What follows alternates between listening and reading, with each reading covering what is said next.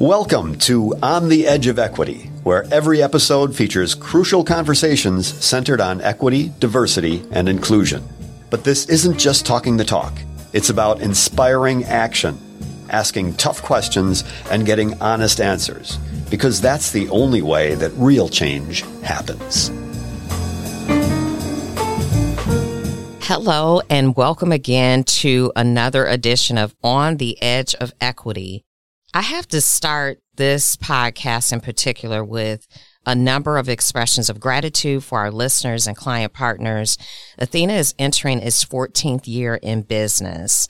And we have to express gratitude for all the people and organizations who've made us who we are. Day in and day out, I am hearing from friends and our listeners. You actually are listening to this podcast. I hear people talking about how impactful they are finding our discussions. And even though I believe that I've been put on this earth to be a change maker, this is not fully my doing or Athena's doing. It is because of you, our listeners, and our guests who spend time with me in the studio, committed to making themselves uncomfortable to have difficult, but necessary. Oh, so necessary conversations. So we dedicate our time on the edge of equity to take a deep dive into these conversations around equity, diversity, and inclusion with some of Milwaukee's top thought leaders. If you've been paying attention for the last three years, and I know you have because you've been tuning into this podcast, you've seen organizations big and small implementing this work into their mission and vision statements. We at Athena take it one step further with our Athena idea, which is inclusion, diversity, and equity in action, leveraging our proven track record of guiding organizations through the vital process of creating greater equity and inclusion. And of course, communicating the benefits and strengths of those brands within the social context of social responsibility. And of course, always action. And again, I say action. So I am so excited today to have in studio with me actually one of my favorite people on this planet. One of my favorite folks who has been both a friend, a supporter, a champion, someone who has been also a confidant and advisor. Cory Nettles. Hey. Good morning. Thanks for having me with you. I really, you know, I have said this to you in private, and we've had these conversations before about what you have meant to me personally. Just the example, even as we were sharing before going on air this morning, of your dedication and commitment to this city. Can you just talk a little bit about your passions and what makes you driven for this city that both of us have called home? Yeah, you know, Milwaukee has a lot of challenges, particularly for African Americans and for African American men. And I was um, meeting yesterday one on one with a CEO who's uh, sort of new to our community. He's African American. And uh, he was asking me a version of your question and why is it that I'm engaged and so active in the community? And part of what I told him is, you know, I was of that generation of young African Americans, particularly men, where everyone said, graduate, leave, and don't ever look back. And all of my friends did. And I certainly intended to. And it was really just by God's grace that I kept having a series of opportunities that kept pulling me back to Wisconsin, back to Milwaukee. I ended up going to a college in Wisconsin when I planned to go to a Morehouse or an Ivy League out east. Mm. I was going to go to a law school out of Wisconsin. I got pulled back. I was going to take my first clerkship at a law firm outside of Wisconsin. I got pulled back. And it was just all of these opportunities, one after another, that were just so compelling. And it is an exceptional story, unfortunately, for black people in this town and for black men in this town in particular to have had the kind of success that I've had. And I don't say that to brag. I say that to lament how exceptional it mm-hmm. Because I've been so fortunate, I have this great, strong moral obligation to sort of pay that forward. And what can I do every day to make my story, my outcome less exceptional, more common, more the norm.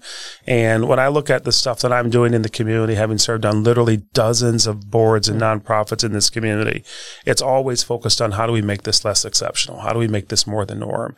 And my wife and I both were born, you know, poor teen single moms, me in Milwaukee, my wife in Gainesville. So we sort of know that journey. Mm. You know, we know where that story starts and we know how that story can progress. And uh, for us, the difference was education, and that became our theory of change. So, so much of what we do in terms of our volunteerism, in terms of our philanthropy, is really focused on education. We call that our theory of change. So, she and I are both deeply engaged in this community because we have a moral obligation to do that, mm. uh, to pay forward, you know, our successes, and we focus primarily on education because we know that's a game changer for people in our community, particularly poor Black people. That's the game changer. Yeah, you live lift the motto that I really live by, which is to whom much is given. Absolutely. Much is required. Absolutely. That moral imperative to Absolutely. do. What I didn't open up this conversation, I'm just, you know, I'm just going to let the people know just, yeah. just a few little things sure. about Mr. Cory Nettles. and that is a little bit of your background. And I certainly want you to share, but you do have a background in law, serving as a secretary for the Wisconsin Department of Commerce. Back in 2007, you founded Generation Growth Capital, where you serve as the managing director. And a lot of that work is around private equity as a private equity fund. As you have mentioned, dozens of boards well respected in this community. What keeps you motivated through all of that work that you are doing and, and, have been doing? Yeah, you know, impact. It's all about impact and having this sense of urgency about the importance of doing that. As I'm growing older, I have this greater sense of urgency. Mm. And we all have only so much time to really truly make a meaningful difference. And, you know, when I'm over at our, at our charter high school, Dr. Howard Fuller Collegiate Academy, and I look in the eyes of those young boys and those young girls, you know, I certainly see myself mm. reflected back. And I'm just determined to do everything I can to make sure those folks have the opportunities to change their trajectories and to break cycles within their families. Yeah. And, um, you know, I'm passionate about that. I'm singularly focused and, and committed to that. Mm-hmm. And that's what motivates me and what drives me. And it's one of the first thoughts I have in the morning. It's one of the last thoughts I have at night is what can we do to accelerate and to advance? And I'm extremely impatient with the pace of change and impact. Yeah. I'm uh, impatient with mediocrity. Mm. When people show up that way in, in the advancement of our community and in, uh, in serving our community, particularly our kids. And I try to hold myself accountable to that. You know, I, I have to show up and, and, try to always be my best self. Mm. I don't meet that goal, but I'm trying to be my best self. And I'm always saying, was I as productive as I was I as efficient? Was I as impactful as I could have done? What could I have done to, to be better, to be faster, to be deeper mm. in the impact, et cetera? So that's really what motivates me and drives me every day. I want to stay there for a minute as you are talking about, and you alluded to this, the place that you have grown up. I think 8th and Burleigh, right? 13th. 13th, and. Columbia, Columbia, actually, right across from the park. the park was uh, right out the front door of my grandmother's house, which is where my consistent, you know, sort of residence for 40 plus years. My mom moved around a lot, mm. but my grandmama was there until I moved her out of that house. But 40 plus years on 13th and Columbia. Wow. And I was thinking back back, I knew it was on Burleigh. My great grandmother was off of 14th and Center. Oh, yeah. And so there's pockets. We too move quite yeah. a bit. For those of you who are not from Milwaukee, we are talking about the north side of Milwaukee, Wisconsin. And there's so many of us that can pull back on those roots. How much of that journey, having grown up with a grandmother who in that community has influenced your professional and personal journey? All of it. I mean, it is totally, it's the bedrock of sort of who I am, who my values are, or how I show up. I am so sensitive. You know, my grandmother had, you know, barely a sixth grade education. And for the longest time, after my wife and me had probably the highest net worth in the family, right? Because she taught us that important lesson that it's not what you make, it's what you spend. And all of my values, that sort of North Star, you know, I went to church at my grandmama's hip at New Hope Missionary Baptist Church. Pastor Ivy is still there, is there. I'm still a member there. I'll be a member there certainly for as long as my grandmother's on this side. But it's my values. And, you know, whenever I show up in places, I'm always attuned to uh, how other people in those places treat the so-called least of us. Mm-hmm. And because I'm always saying that could be my grandmother. And how are we showing up in terms of how I treat those folks, how other people treat those folks? And I'll step in in a minute when I see issues of race and class that are particularly affecting those people who are most disempowered. So it, it affects everything I do. You know, when I show up and when I sit in rooms, uh, it's not just my sympathy for them, but I had a grandmother and a mother who always said to me, you can do anything you want to do. You can go anywhere you want to go. You can be anything you want to be. And I would believe that, right? Yeah. So even when I sit in boardrooms in corporate boardrooms in places where the highest echelon of our community, of our country sit, I never have this sense of not belonging. Hmm. You know, I have a, never have a sense that I don't belong there, you know, that I'm an imposter or a, a supposer, you know, whatever. I just have this sense of agency that, you know, my grandmother and my mother sowed into me, you know, as a small boy mm-hmm. and cultivated over the course of my life. So, uh, it is all of who I am. And, you know, however blessed we've been financially, you know, our values, uh, and our approach to life and approach to community and approach to family has not changed. Mm. You know, I have a big sprawling family of crazy people, mostly black women, crazy black women who I all love and adore. Okay, be careful now, oh, Cory. Lord, they, they know I'm speaking the truth if they're listening to your podcast. I love and adore them, and uh, that's my north star. And mm. you know, they keep me grounded. They help us have perspective, and um, that's that defines who I am. My wife's story is the same, basically. Yeah and it really it grounds us and it helps us keep it in perspective because you know in the corporate world in the financial world people get all swept up mm-hmm. in the power and the more and more and more and more and more. And we just have this grounding about what really matters. And our value and our worth is not determined by the amount of our bank account. It's not determined by our titles. It's not determined by our positions. None of that defines who we are. Mm-hmm. and it was really those values that we both my wife was raised by her grandmother great her grandmother and great grandmother as well, similar story to mine. And, you know, we just have this sense of, of what matters to us and what doesn't. And we're really clear about that. We're really comfortable in our own skin. We don't play somebody else's game. Mm-hmm. You know, mm-hmm. we're running our own race. And uh, we don't have any cognitive dissonance about that. We don't have any confusion about that. There's no identity crisis about any of that. Never has been, and God willing, never will be.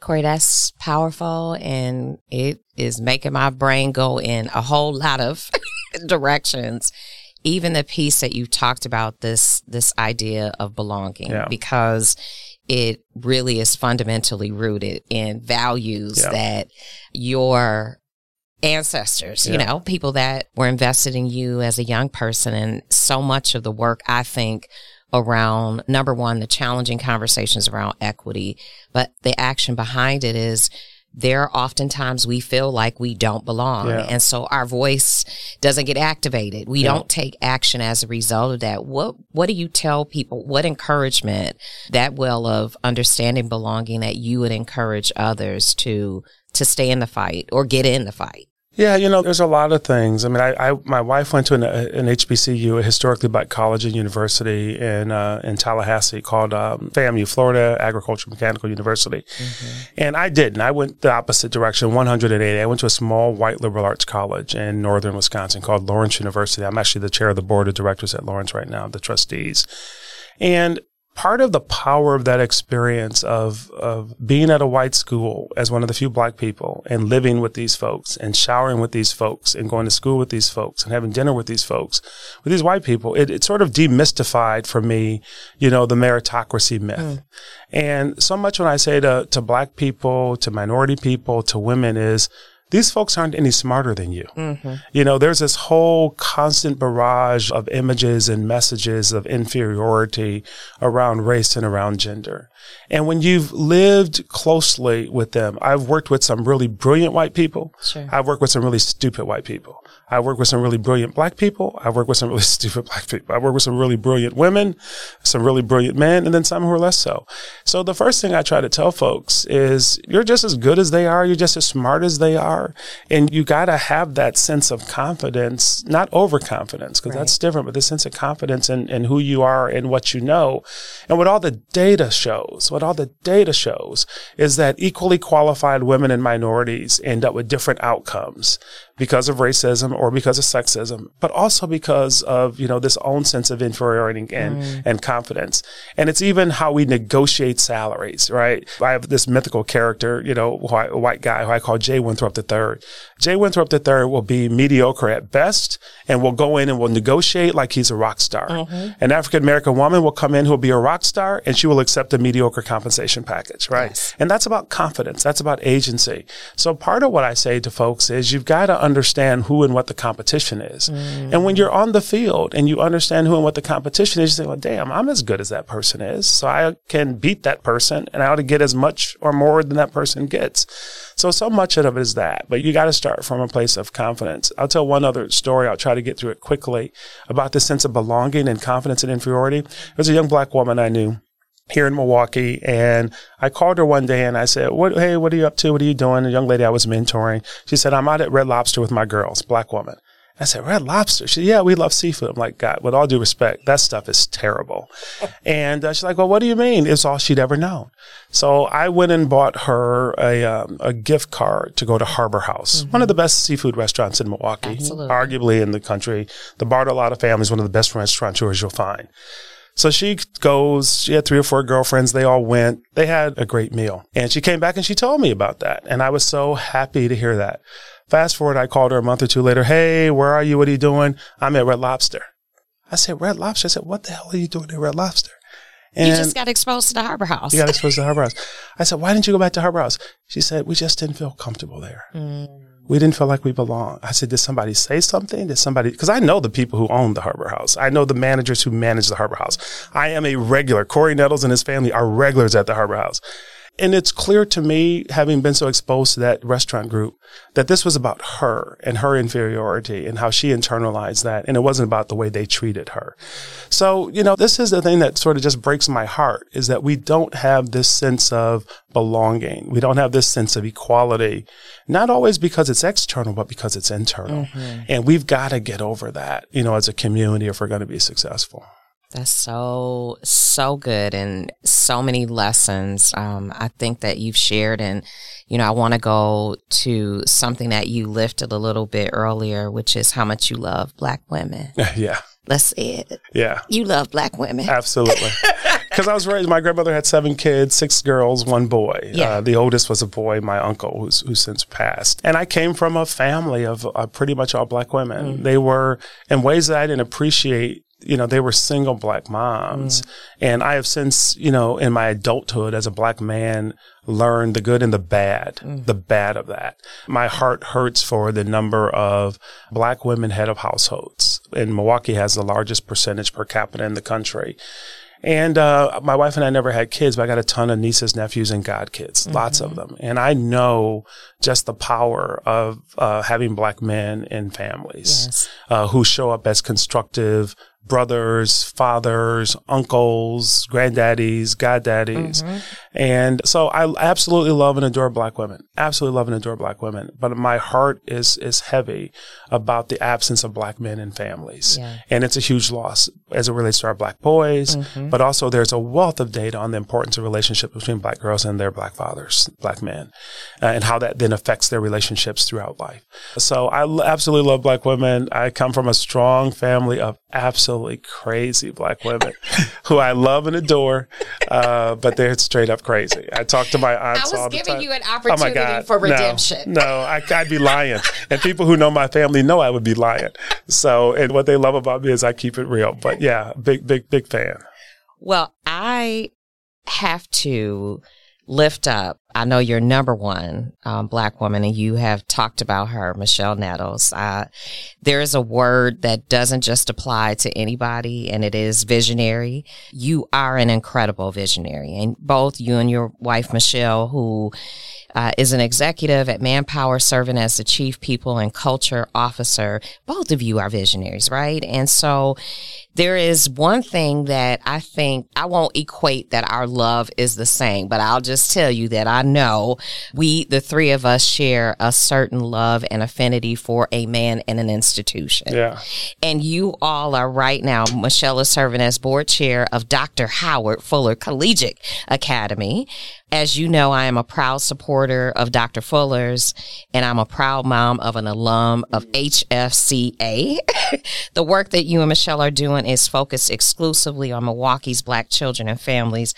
How, why have you undertaken this incredible journey to support this institution and this man? Yeah, so, you know, first and foremost, Michelle is a rock star. She's my better three quarters. She's well past my better half. Yeah. And I tell people I'm sort of Stedman to Oprah in this relationship, with all due respect to Stedman. She's an amazing woman, mm-hmm. amazing executive, amazing community leader. So this school started back in 2004 by Dr. Howard Fuller, and uh, along with eight African American pastors in Milwaukee, including my pastor pastor, Pastor Archie Ivy, but several others. And the school's first home was actually in my church at New mm. Hope Missionary Baptist Church.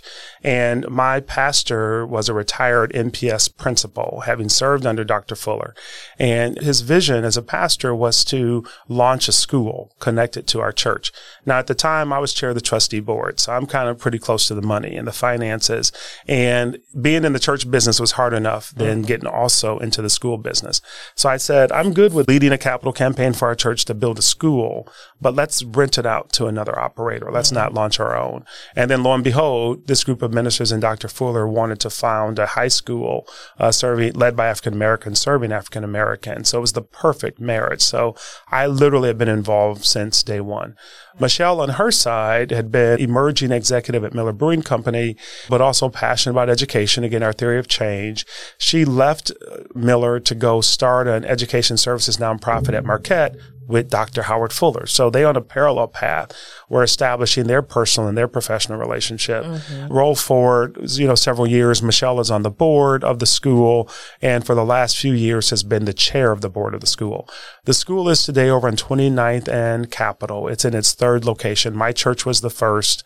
They had an intermediate location in a burned out Lutheran church over on like 38, 31st and Brown. And then they moved to 29th and Capitol on what was a former Goodwill uh, facility. And, you know, they've gotten really good outcomes with some of the most challenging students and families, but they've always had suboptimal facilities. So my wife, Michelle, started on this conversation with the board a few years ago about getting them better facilities. They looked at initially within their very limited resources, finding another, sc- another building that they would adapt into a school and put bandages and rubber bands on and try to make it work. And then at one point, Michelle said, no, we're not doing that. Our kids deserve better. Uh, we're going to build something new because our kids deserve a yes. new state of the art school to further enable their learning and their outcomes. Uh, because I have served on so many capital campaigns and raised a bunch of money in town, she came to me and said, I need you to figure out how to raise the money to build us a new high school. And, you know, your wife comes to you with a honeydew list. She say, yes, dear, I'll get right on it. uh, and I did. And at the time we were thinking it was going to be a $15 million campaign. I went around and recruited executive leaders from all across this community. We built a capital campaign cabinet of 23, 24, 25 rock stars, very diverse ethnically, generationally, public sector, private sector, just rock stars. Everybody we asked said yes to joining the cabinet. Our $15 million goal became a $20 million goal. Our $20 million goal became a $25 million goal. And this cabinet is just overperformed. Part of the reason it's been so successful is that Dr. Howard Fuller uh, is a national icon and a mm-hmm. national treasure. And as well as he is regarded here, you know, a prophet is never fully well regarded in his homeland. Indeed. He has a national brand and a national following. And as I look at the tens of millions of dollars that we've raised now, a significant amount of that has come from outside of Wisconsin, just in reflection of Dr. Fuller's brand. Uh, he turned 81 a couple weeks ago. He looks as good, is going as, as strong, and Absolutely. has as much energy as I've ever known him to be in the decades that I have known and worked with him. He is a true inspiration. He has given his life to trying to make sure that black kids in particular, all kids, but especially black kids, uh, have access to a good quality education that gives them the option to do whatever they want to do mm-hmm. over the course of their lives. So it was easy for Michelle to get involved in the board side, for me to get involved in the capital campaign side, and to go to the community and say, our school is doing good work we can serve more families. We can serve them more deeply. We can get better outcomes, but we need the resources to do that. Mm-hmm. And we have been overwhelmed at the unprecedented response that we've gotten from across the community. We're still fundraising. We have already exceeded our $25 million goal and there's still lots of opportunity out there for us. We've broken ground on the school. It, our heart rejoices. My heart rejoices that our school is right between Dr. Martin Luther King mm-hmm. Drive on the east, Vel Phillips on yes. the west, Garfield Field and the historic, you know, Halyard Park community, diagonal from American Black Holocaust Museum, in the middle of the Bronzeville Cultural Arts and Entertainment District. So all of this whole story is just coming together in a wonderful and a rich way because the capital campaign has performed so well. In addition to building a new high school, we're going to take the existing building, we're going to gut it, blow it out, and create it, launch a new middle school, a six, seven, and eight as a feeder into high school. Our kids show up in ninth grade with too many deficits, and the answer is to get them younger and younger and younger. And ultimately, we got to be K through 12. We are non-selective, meaning that we take every kid that comes. We have some rock star A kids that come. We have some kids who come who are at the other end of the spectrum. We take everybody. Mm-hmm. So that means that, you know, we have to grow our capacity to serve them. But when they're coming coming in with those kinds of deficiencies, several grade levels behind in reading, several grade levels behind in math, many of them on IEP, you know, individual, uh, individualized education plans, lots of cognitive disabilities in the population. It means we got to, we got up our game. So we couldn't be more excited about this work. It is a means of honoring uh, Dr. Fuller and his his phenomenal legacy in this community and in this country. And uh, people all across the community and the country have really responded positively to supporting that legacy and, and most importantly, supporting our scholars. Absolutely. I mean, Cory, that you have shared a vision for how you really do systemic change. like it is, I mean, you talked about this $25 million campaign, what this investment is going to be back in a cultural community, yeah. um, and district in our community and what it's going to mean for generations yeah. of children to come. Yeah. And as I've shared, our family has been a beneficiary yeah. of this vision. And so the idea of it even expanding, it just warms everything inside of me. well, we, we appreciate that. We're glad to have, you know, you as alums, but you've been engaged as a parent and as a supporter, as a donor in helping to build and to advance this work. And we appreciate it. And the school, you know, we've got uh, 10, 11 straight years of 100% of our graduating seniors being accepted into college from Come Marquette to Madison to yes. Jackson State to FAMU to MATC to the mm-hmm. Marines. But, you know, 10, 11 straight years of 100% of our graduating seniors mm. uh, getting accepted accepted. So millions of dollars every year in scholarships. You know, I think last class had seven million dollars mm. or something crazy and scholarships toward them. So our CEO there, Marcus Robinson, our principal Judith Parker, are you know, God bless them. You know, they're doing hard work. Mm-hmm. They're doing Shout hard work. they're the doing hard work. Yeah, I mean, those folks are amazing. Every time I'm over there and in the building, I'm the tough guy who's always coming in there saying we need more, and I know they hate me for that but uh, we're all committed to you know getting phenomenal outcomes for our kids and their families because they deserve it. Absolutely. Well, I, I have to add this anecdote around Dr. Fuller, and you talked about legacy, but you also talked about the prophet in his home and where outside uh, Dr. Steve Perry, mm-hmm. who is a renowned education leader doing some amazing work on the East Coast, had reached out to ask if I would help facilitate mm. him having a speaking opportunity in this event, the first person I called was Dr. Fuller. Mm. I said, okay, doc, yeah. I need to know and understand. And Steve's responses was, do you know that he is the guru? Oh, yeah. He is the one that we all yeah. Take a page out of his book. We are inspired by his leadership yeah. and just had, you know, as usual, these phenomenal ways of describing um, Dr. Fuller's leadership and, yeah. and impact and that legacy. And so oh, yeah. I just wanted to, oh, to oh, add. I mean, from New York to New Orleans to Denver, I mean, the guy, his speaking calendar is just amazing. And those are, you know, because everybody knows he is he is the man uh, in urban education reform, and literally has been at this for decades. Indeed. Milwaukee, he and the late great uh, Representative Annette Polly Williams, mm-hmm. 33, 34 years ago, created the program that we know as school choice, Milwaukee Parental Choice. And all of these other schools that exist, they all stand on the shoulders of that work done by Dr. Fuller and uh, Representative Annette Polly Williams. And the politics of getting that done in that time uh, was just remarkable. And there would be no St. Marcus, no Milwaukee College Prep, mm-hmm. no Rocketship, no Cristo Rey. None of these schools would exist. None of them, St. Aug Prep, none of them would exist yeah. if the voucher program had not been created. And that was really a crusade led by Dr. Fuller and Annette Polly Williams. And that's not just here in Wisconsin. That program has metastasized hmm. across the country.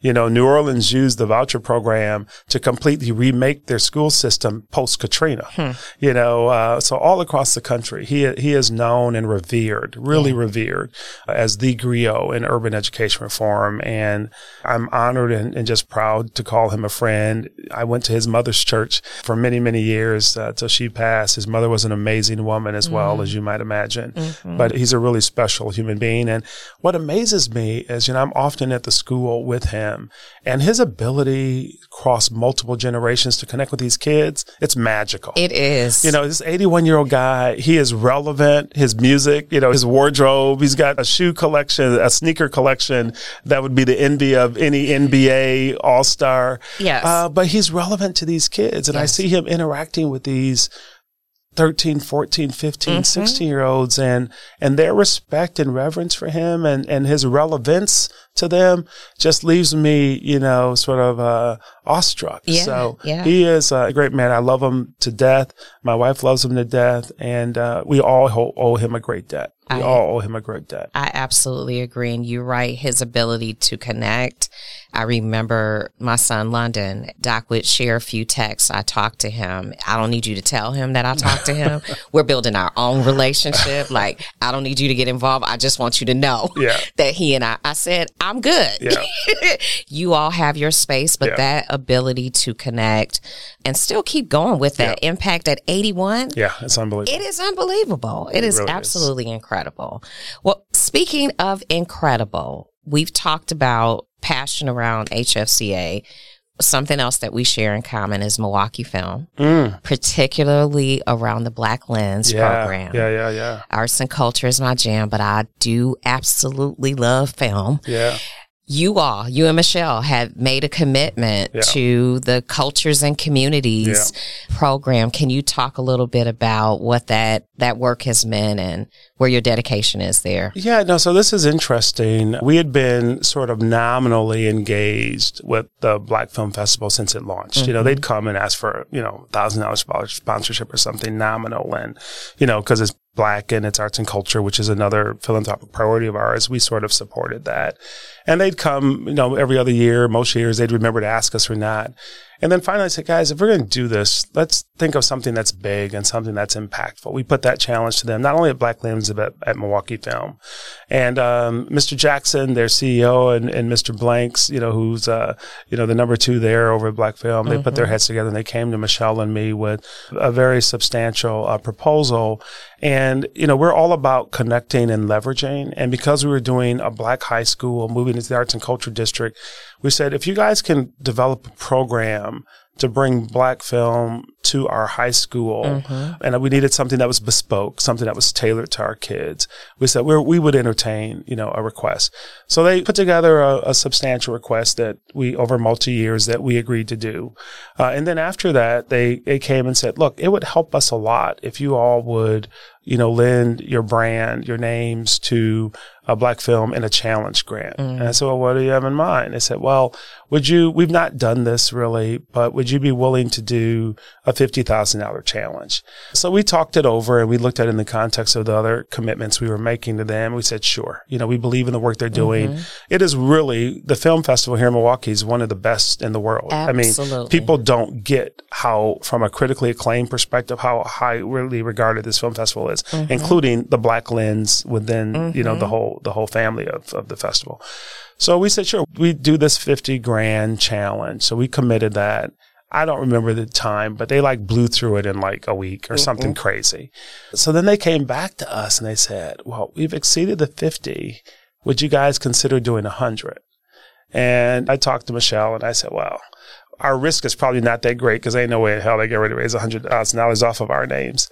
And uh, so we put the hundred up, and God, lo and behold, I think they ended up at like one forty or something. Yes. And uh, so it was it was just amazing, and it just shows it wasn't really about Michelle and me. It was about raising the visibility of the quality of the work they're doing. Absolutely. And the community responding mm-hmm. to that mm-hmm. quality. So we were happy to do it. It raised money to support some phenomenal programming and mm-hmm. some very mm-hmm. strong leadership.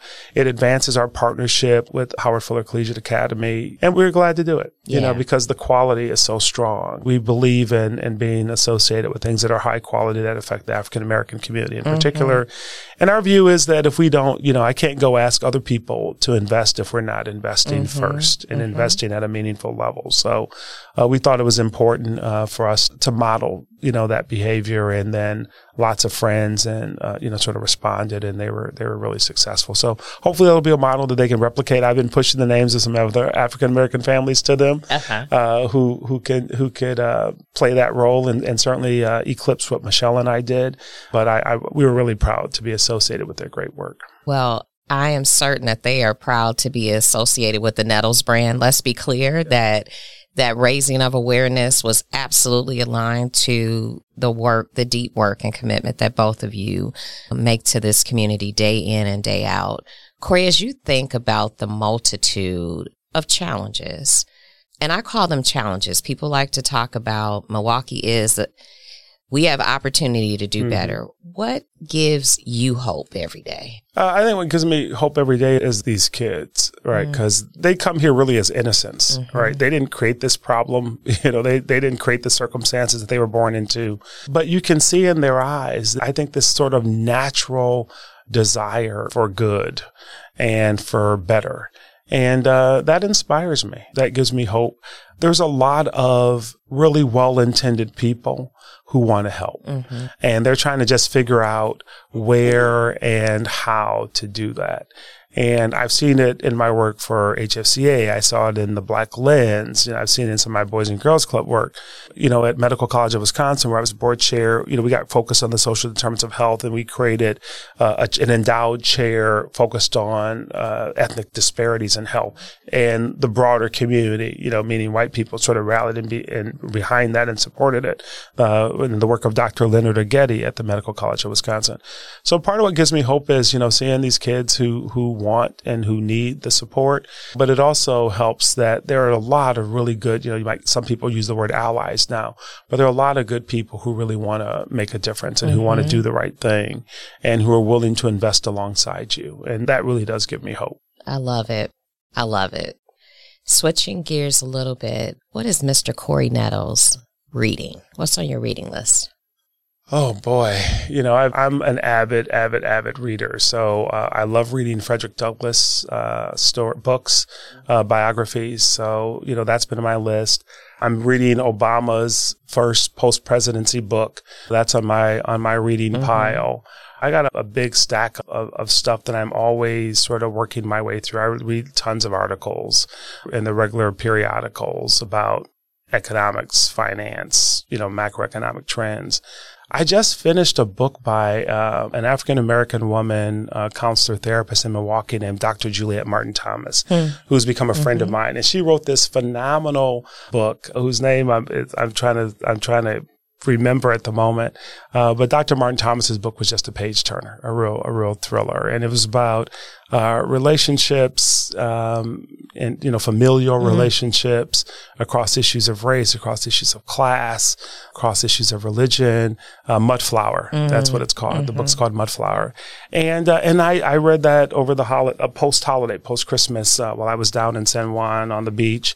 So that was that was a ton of fun. So I'm a sort of a history buff, so most of my stuff skews that way. But but mm-hmm. Mudflower, uh, blooming by Dr. Martin Thomas was a wonderful sort of of deviation from my usual reading stack of stuff. Looking forward to getting back to my Obama book. I'm reading some uh, John Lewis's uh, mm-hmm. biography. There's a phenomenal uh, biographer and historian named Jon Meacham. Meacham. Yeah, yeah, I love Meacham stuff. Well. So I've got like three or four Meacham books on my on my reading pile. Mm-hmm. You know, mm-hmm. including the John Lewis one that I'm working my way through. He's got a new one on Abraham Lincoln, mm-hmm. who I mm. also enjoy reading, mostly because of the racial issues that that the uh, Civil War tipped up and mm-hmm. how Lincoln navigated his way through that. I find really interesting, and a lot of those themes, you know, played out on the January 6th riots. Right, it mm-hmm. was like Civil mm-hmm. War all over again. Though there are people who are in denial about that.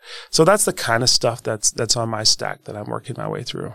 I got to go back to the Meacham biography because I, I pulled that one la- early last year because yeah. I'm a yeah. Meacham fan. So. Yeah, which one? Because the one on John Lewis? Or? The one on John Lewis. Yeah, that's, yes. a, that's a great one. That's and I've just one. gotten through maybe the first chapter. So you just reminded me I need to pick that one back yeah. up. And Meacham's a phenomenal writer, and John Lewis had an absolutely amazing story. Yes. And when you look at where he goes from across the Pettus Bridge and beyond to being one of the most respected members in Congress and what everyone said, like the moral authority, the moral conscience mm-hmm. of the mm-hmm. Congress. I was blessed to meet him, you know, a couple few times along the way. And he was without a doubt the most humble, mm. modest, gracious, loving person, you know, that you, yeah. you could ever meet. Just a really good man. Mm-hmm. He just exuded that from every pore of his being. Uh, so Meacham does a great job. You know, he was writing that biography with Congressman Lewis's support at the end of his life. You know, because when he right when because he found out and had a very precipitous decline mm-hmm. from cancer. But uh, it's it's an amazing it's an amazing story. It's an Indeed. amazing story. Final question: What's on your playlist? What you banging in the car? You know, uh, it sort of depends a little bit on my mood. I very much listen to you know the music of my of my youth. Mm-hmm. You know, mm-hmm. with my mom. So you know, obviously, I love Motown. Mm-hmm. I love Aretha Franklin. One of the kind of contemporary artists who I really love is Gregory Porter. Ah. And I, I love his voice and his musicality, his mm-hmm. musicianship. So I'm a big fan of, of that. Uh, last night, I uh, bought some tickets to Anita Baker's concert in Chicago on June 30th. So she's she's sort of on tour. I'm a huge Frankie Beverly and Maze fan. so I was trying to find him. I love Santana. Santana's playing at the House of Blues uh, in Vegas uh, between now and, and, June. So I got to get out and see him. I was yeah. talking to this this CEO I told you about yesterday, who also is a really accomplished musician, and uh, we we both described Santana's concert as among the most spiritual experiences I've ever had at a at a concert. So I listen to some everything. I don't listen as much to contemporary stuff. You know, I'm, on the board for uh, the singer Usher. He's got a foundation board out of Atlanta, um, and he's doing a show in Vegas now that I just went out to see with him a few several weeks ago now. But I don't listen to a lot of contemporary stuff. I can't mm. listen to Kanye anymore, which I used to love to listen to. He's crazy. you know, he's lost his mind. So I'm not listening to Kanye anymore. It's some Jay Z. I mm-hmm. like some mm-hmm. Jay Z. Mm-hmm. So it's it's eclectic, but it really skews toward you know 70s R&B yeah. at the end of the day. That's where mo- most of where I am. Great era, and I I have to lift. I'll be at Anita's concert on June 30th. The yes, one in Chicago. Yes. All right. I've been waiting. She's amazing to get come closer and fun note, I had tickets for Earth, Wind, and Fire oh, in Santana. Santana. They got canceled, rescheduled, Over and canceled a year again. Yeah. Was going to surprise my parents. Well, that was the plan, and it was canceled, and I was devastated. Yeah, yeah. Right. The week before he was here, he uh, passed out with dehydration yeah. in, in Michigan, uh, Detroit, or someplace like that. But he's well, and he's in Vegas. He does these long, extended engagements at House of Blues, so he's easy to see there, and he is just phenomenal. He's absolutely phenomenal. So I'm a huge Santana fan, and uh, I haven't locked that one into my calendar yet, but I will make a weekend trip out to Vegas and see him at House of Blues. So that's the kind of stuff I like. I love it. Cory, thank you.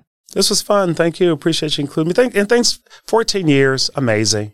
You know, there are not a lot of black businesses that make 14 years. You're in a very difficult space, you know, in the com space and helping people tell their stories and advance their brand. So, and, you know, you're so extremely well thought of. Athena Communications, extremely well thought of. You know, I, I'm, i touch the corporate community people who are clients of yours on that side, but, you know, people all across the community know that you're one of theirs. And, you know, we all just sort of lift you up and, and have a tremendous degree of respect respect for, for what you do. But as I often tell people, more important than what you do is often how you do. And uh, your how is real strong. So thanks for what you're doing and Godspeed on the next 14 years. Thank you, Cory. I really appreciate this. And I wanted to close out with all the accolades for you, ah.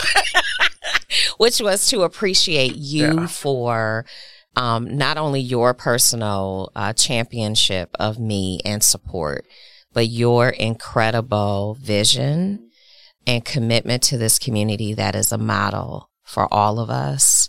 I'm hoping that you are understanding that you need all the flowers right now. Not that you need, um, but I am committed to sharing that. That I know it's not easy every day, but you inspire so many of us to continue, to continue the fight, to continue to be optimistic on days that it can be really challenging, to show up in spaces that you know aren't going to always be receptive, yeah.